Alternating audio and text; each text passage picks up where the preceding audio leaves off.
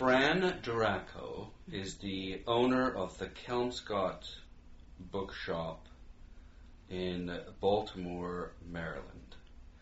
Welcome to the Bibliofile. Thank you. Thank you for taking the time to talk to me.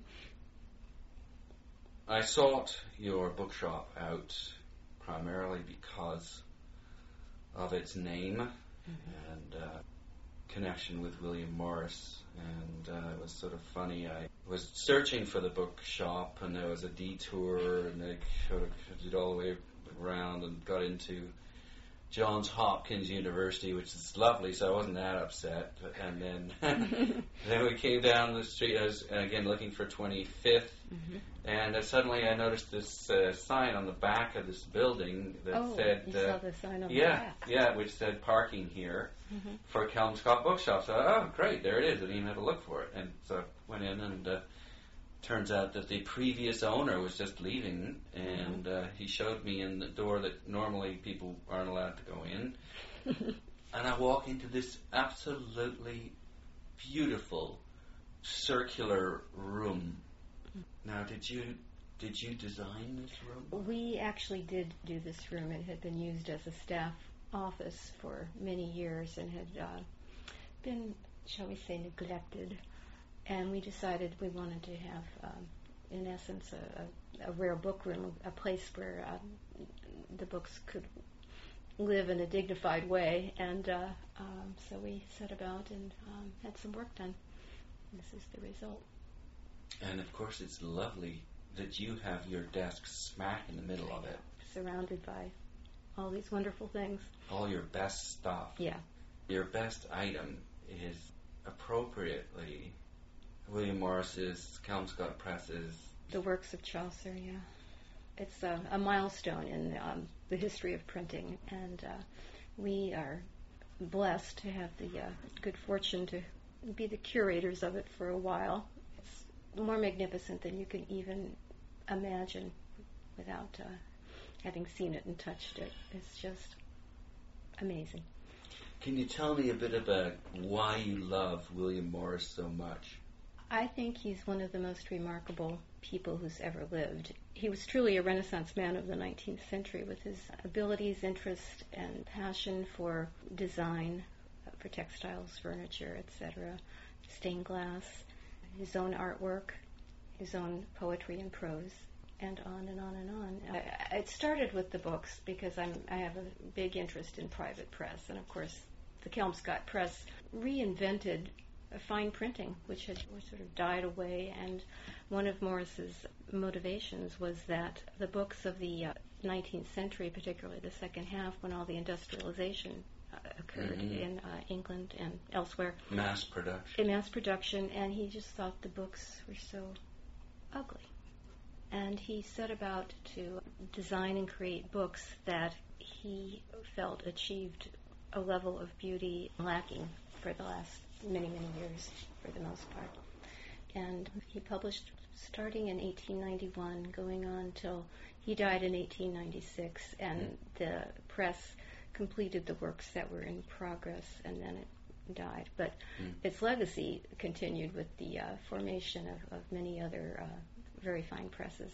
Some were people who knew him and had worked with him, and others were inspired by him. The Golden Cockerel is one of The. Golden Cockerel, yes, uh, the Doves Press, Mm.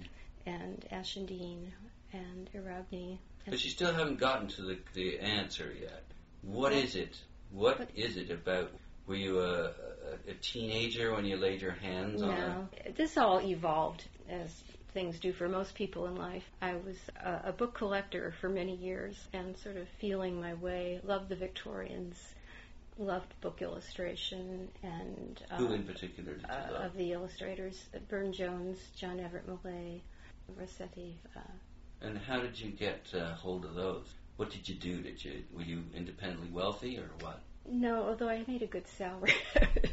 I used to make money. Now I uh, Now I, now buy book- books. Yeah. How did you make your money? Do you mind me asking? No, I don't. I was the chief information officer, which meant I was in charge of information services and technology for a large DC law firm.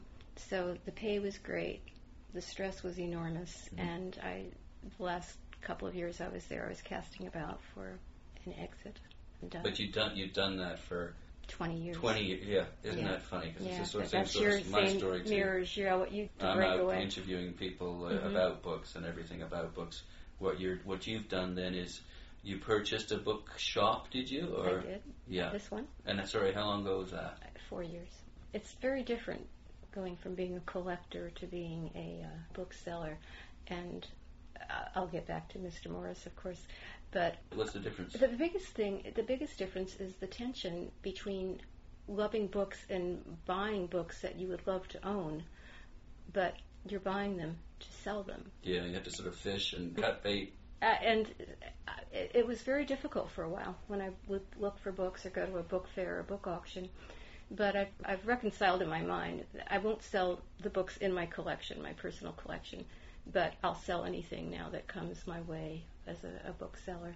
And it comes your way. You get lots of uh, your stuff just coming through the door. How do you get most of your stuff? It's a combination. Most of the things that are out on the shelves in our general bookstore uh, come through the door. Hmm. I don't seek those out particularly. I buy books at auction. I buy books at book fairs, and then I have a couple of collectors who I get their lower end as as they move up the ladder with books. But I, I get I've gotten some very nice books that way. How do you mean you got the lower end? What do you mean? well, one of the collectors, for example, uh, had a s- spectacular find at auction that he had to have, and I, I can't even imagine what it cost. me. I, I won't even speculate. So he had to sell off some of his collection. So he Oh, he had to sell some of his collection in order to to, afford. the yeah, I didn't explain that very well. Yeah, Okay, he so he's collecting a particular author, and he wanted to get the high point for that author. something like that. Which yeah, author was it? William Morris. Ah, the infamous. We, that, that's worked. That's worked out very nicely because his interests and passions are, are dovetail with what, what I'm trying to do. So the, the lower end of his stuff, you scoop that up for your own collection, Right, right? and You lower end are I'm you know I'm talking a thousand dollars Yeah, sometimes. you know, it's uh, so it's not. But for him, it's and sometimes it's duplicates, and he also buys association copies. Morris or just in general? In general, the 1890s, late late 19th century, early 20th century. So we're sitting in your beautiful, beautiful room here, and um, we're looking at some manuscripts on Mhm. the wall, beautifully framed. But when I did come in, you were kind enough to show me your prize, Mm-hmm. the, the Kelmscott Chaucer. uh, So you got into the business about four years ago. Right. You'd always loved collecting late 19th century Mm-hmm. illustrated. Private press, as I went on, illustrated books, etc. And then it all coalesced with William Morris and the Pre-Raphaelites, and that became what I loved the most. And was there sort of a tipping point? You said you wanted to get out of the high stress, high Mhm. income stuff that you were doing, and this came to you, this this Mhm. this opportunity. Mhm. Was it something that was sitting in the back of your mind for a few years, or Yes, I for several years wanted to do something with books. Mm. Nothing as creative as what you're doing, but uh, basically to be a book dealer on some level. And to be honest, I just didn't know how to get started. Where do you get the books, and who are Mm. you going to sell them to without a, a shop or a uh, established presence in the book world? And so that sort of stymied me. And what happened here is I had been a cu- customer of this shop for many years, and of course knew the uh, owners, and ran into them, Terry and Don Johansson, at actually at a book fair, and we were chatting, and Terry said, "We're just really tired. We, they'd had the shop for 26 years, ten to six, six days a week, and she said we've just got to slow down, wind down. She said we're thinking of uh, fewer days. She said we might even sell the shop at some point. And I, of course, I was sort of went, oh, and I said, well, if you do uh, decide you want to sell it, I would be very interested. That was August, the following January. you pulled the trigger? Yeah. Did you have to move? Did you do you live in D.C. or do you live I here? live right outside of D.C., so I commute. And if God hadn't invented audiobooks, uh, audio tapes, I would be crazy. But I listen to tapes, and it's rather actually pleasant. I'm sure. Yeah. Get get familiar with some of the, the holdings that you have. hmm I like to listen to books that I've read already, so I did a lot of Dickens and, and Oh, like, and yeah. it's it's To a different. reinforce what you've it already. does, but it's also a different experience Hmm. to listen. Hmm. So anyway, and we bought the shop. You bought the shop on your own. Well, it's my shop. I mean, I have a husband, and but it's in my name, and he, of course, has kept his day job. He's supportive. He's supportive in many senses, and there we were. And the first few uh, weeks, months were daunting, learning the business and et cetera. But fortunately, as part of our arrangement, Terry and Don were uh, available for advice and mentoring and consultation. So And that was very, very, very important those first few months. Well, and as you say, there's still Yeah, a presence upstairs, and we we consult regularly. We sometimes buy books together, and uh, it's been a mutually beneficial relationship. so they they've stayed in the building. Mhm. There's still a presence. They've, as you say, they've got a, a in office. an office, and they do a little. Do they do online, or can you go up She- there and check out the books there? She does sell books on the internet, uh, as well as having their own little showroom. Yes, she has her showroom, and she has since started to focus on specific areas, uh, partly based on the collectors she works with, but particularly voyage and exploration Hmm. and early printed books. Now, your area of uh, specialty for the bookshop is you've got you do have a, a sort of a general selection, but it's it's it, it's geared in a certain direction or not. Well, I have changed the direction in, in some senses, even for the general bookstore. One of my other uh, particular interests is books about books, books on the book arts, etc. And I've really built up that section, and uh, which was very small when I bought the shop. For all of us book Mhm. lovers and book collectors and, Mhm. and, and booksellers, collecting about your trade, Your, trade, your your, pa- your passion, exactly. Yeah, So, uh, so fun. that is that has been a, a change, and then I wanted to sell books in the about what I loved, which were the Mm. pre-Raphaelites and William Morris and private press and uh, largely because that would give you the chance to go around and buy the stuff Yes. you really, really love to buy Yes. and just touch it and have it. that's exactly right, Nigel. Yeah, it's. Uh, how else would I have ever had my hands on a Kelmscott Chaucer? Yeah. It would never have happened. Now, now, we, yeah, we're we're dancing around this. You got the Unintentionally. unintentionally. No, no, it's it's, it's leading up to the climax. We're building the tension here Okay. around Kelmscott Chaucer. Okay, so you bought the you bought the place four years ago. You had a few ideas about sort of changing direction, Mhm. And so you started accumulating books in the that specific That pre-Raphaelite uh, that area. Right. Did you get to go over? Did you go over to England and sort of sniff around there? Or did you do it mostly on the net, or how? What did you Well, do? it's both. I mean, well, no, not both. I have not been to England since I bought the shop. Okay, Uh, I don't want to confess that. Never mind. Uh, I'll take it out if you want. well, after 9/11, I stopped flying. It I, had that much of an impact. it did. Yeah, It's sad. I know. I'm working on it. Yeah, Uh, just just a fear. I, I thought of it as more as a choice, but then uh, my doctor called it a phobia. Yeah, yeah, so anyway, Well, that that will all- change at some point. yeah. Mhm. I mean, we all fear death, Mm-hmm. And uh, uh, but I suppose why uh, why court it? I suppose that's part partly. Something like that. Yeah. Of course, I drive all the time. Which we actually drove across the country and back to do a California book fair. Yeah, which is more dangerous Yeah, than flying. I know. It's not, there's nothing rational No, about it. no. But the books come sometimes through the door from collectors. And I, I let me also state, I, I buy. I'm trying to have just really nice books to the extent I can in in any area, Yeah. if they as they come my way. Yeah. Uh, like right now, I have this wonderful set, Annals of Sporting, which is a 10 volume uh, British annual of all of the sporting news and events in the early, it's like 1820s. I can't remember the exact date. And it's so gorgeous, and it's full of wonderful illustrations and Mm. engravings and uh, etc. And it's fabulous. Mm. So that, that was a prize. That was a prize that you you bought, but it's for sale. Yeah, I bought it from the wife of a collector who unfortunately was going downhill health wise. Okay. And that kind of thing happens. And how, where'd you get that then? Was it a book? uh, How'd you find Well, that? that's how it, the wife came in. She came in here, Mhm. and then you saw it, and wow, Yeah. just uh, yes, wonderful. wow, okay. We all get our favorites that we hate to sell. I wanted to be more than a general.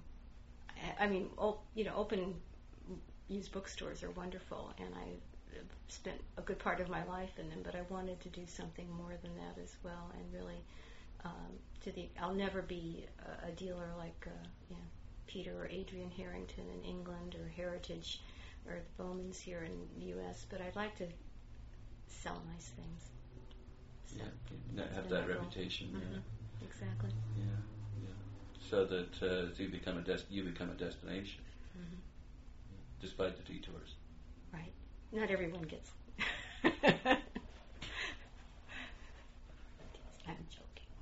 But uh, but it's it's a lot of fun, and we have a diverse group of people who come in the stop, shop. Everyone from well, John Waters, the, the director, uh, is a. Balter, Baltimore, you know, in hairspray and polyester and Oh. those things.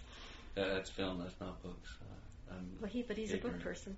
Good. and uh, a member of uh, British Parliament. But then we have a, a police officer who collects books and an electrician who collects books, and it's just so much fun. And you're right on the doorstep of a brilliant university. Yes. That doesn't hurt Yes. either. No, it doesn't.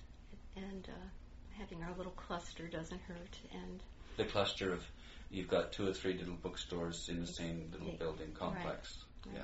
Yeah, exactly. So again, it's a bit like the car dealers that'll sort they're of all like right next to each Yeah, other. exactly, because that way it makes it just so much easier to, to Mhm. compare or whatever it might be. To just uh, in this case, just uh, there's a nice selection, and uh, Yeah. you don't have to go all over the place. They're all here, or the good, you know, a no- good number of them are. Right, and it helps everyone. Well, and interestingly, this street several years ago, pre serious internet, was known as Book Row. There were, ac- in fact, a number of other bookstores along this street, 25th, 25th, Street yes, in, and- in Baltimore. and a couple of them disappeared. One is still there, but only sells through the internet, and uh, so it's.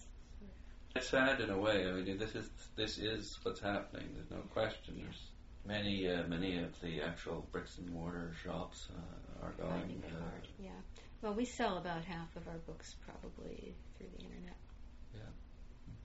So, when did you get the Kelmscott Chaucer? I got and it how? last August, and I was sitting here on a Saturday and happened to look at email, and there was an email from a, a book dealer to about ten book book dealers, to, to other book dealers. Uh, who were mainly very high end, so I felt very flattered to be to be included. And saying How do they know about you? today? I mean, they just look at the name of the bookstore and say, "Oh, they're probably interested." Probably, yeah. I, I can't think of what else.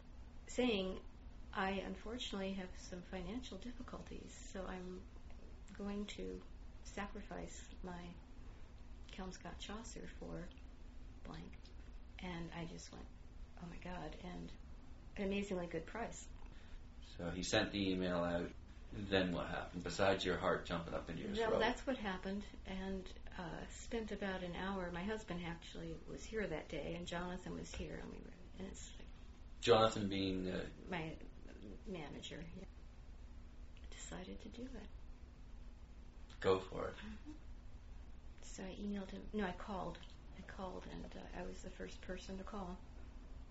You got it. I got it. Yep. And uh, called my insurance company to increase our insurance. So what happened? Uh, he packaged it up. Yeah, just packaged What it did you uh, and sent it. FedEx it or courier it? trying to remember. I, it came in the mail. It was in a huge box, Mm, beautifully packed, of course. with the bubble wrap and everything. Everything. It was, you know, it was Cardboard big box. box, and then there's the book. You know, it was very well protected. What was it like to open that sucker up? Can you imagine? You know, we were, we were all just uh, in awe. I guess is the only way I could put it. And at first we were like don't touch it, get out the gloves. and the, but the fact is, the fact of the matter is, the gloves make it harder to turn pages, and you're more likely to damage it trying to slip slide. So we just keep our hands clean when we when we touch it. So it's as I said earlier, it's been a great honor, really, to to have temporary uh, ownership of it. So you, the the book came sort of in a cardboard box, and then you decided to actually have a box made for it. Can you tell me a bit about that? We wanted it to have a nice a nice box that would, of course, protect it and uh, show it off nicely. And you know, there's people around who do that, so we we had it done. And who did you use? The company that Jonathan mentioned. Yeah, what's his name? Etherington. Etherington is the name of the company. Yes, yes, it's his name as well. Etherington, okay. Mhm. And he's in North Carolina, and Mhm. he's he's highly regarded. Very highly regarded binder, conservator, etc. And had that made. And Yeah. so it's yeah, I noticed the box. It's got uh, a nice little crushed v- velvet. to, to encase it and uh, Yeah. so there it is and we have it Uh, you're going to keep it and be the curator of it for as long as you want it, and then I imagine perhaps at some point you might. I'll sell it eventually but It's really nice to have it, it's though. just nice to have it I loved looking at it. Thank you, yeah and particularly the the red mm-hmm. ink on the same page as, as the With the black. black. It's just Just so perfectly, classic. perfectly done perfectly done and uh, as I said to you earlier I, I read somewhere that outside of the Gutenberg Bible the Kelmscott Chaucer is the uh, most important book in the history of printing and I, I, I certainly think so And why is that?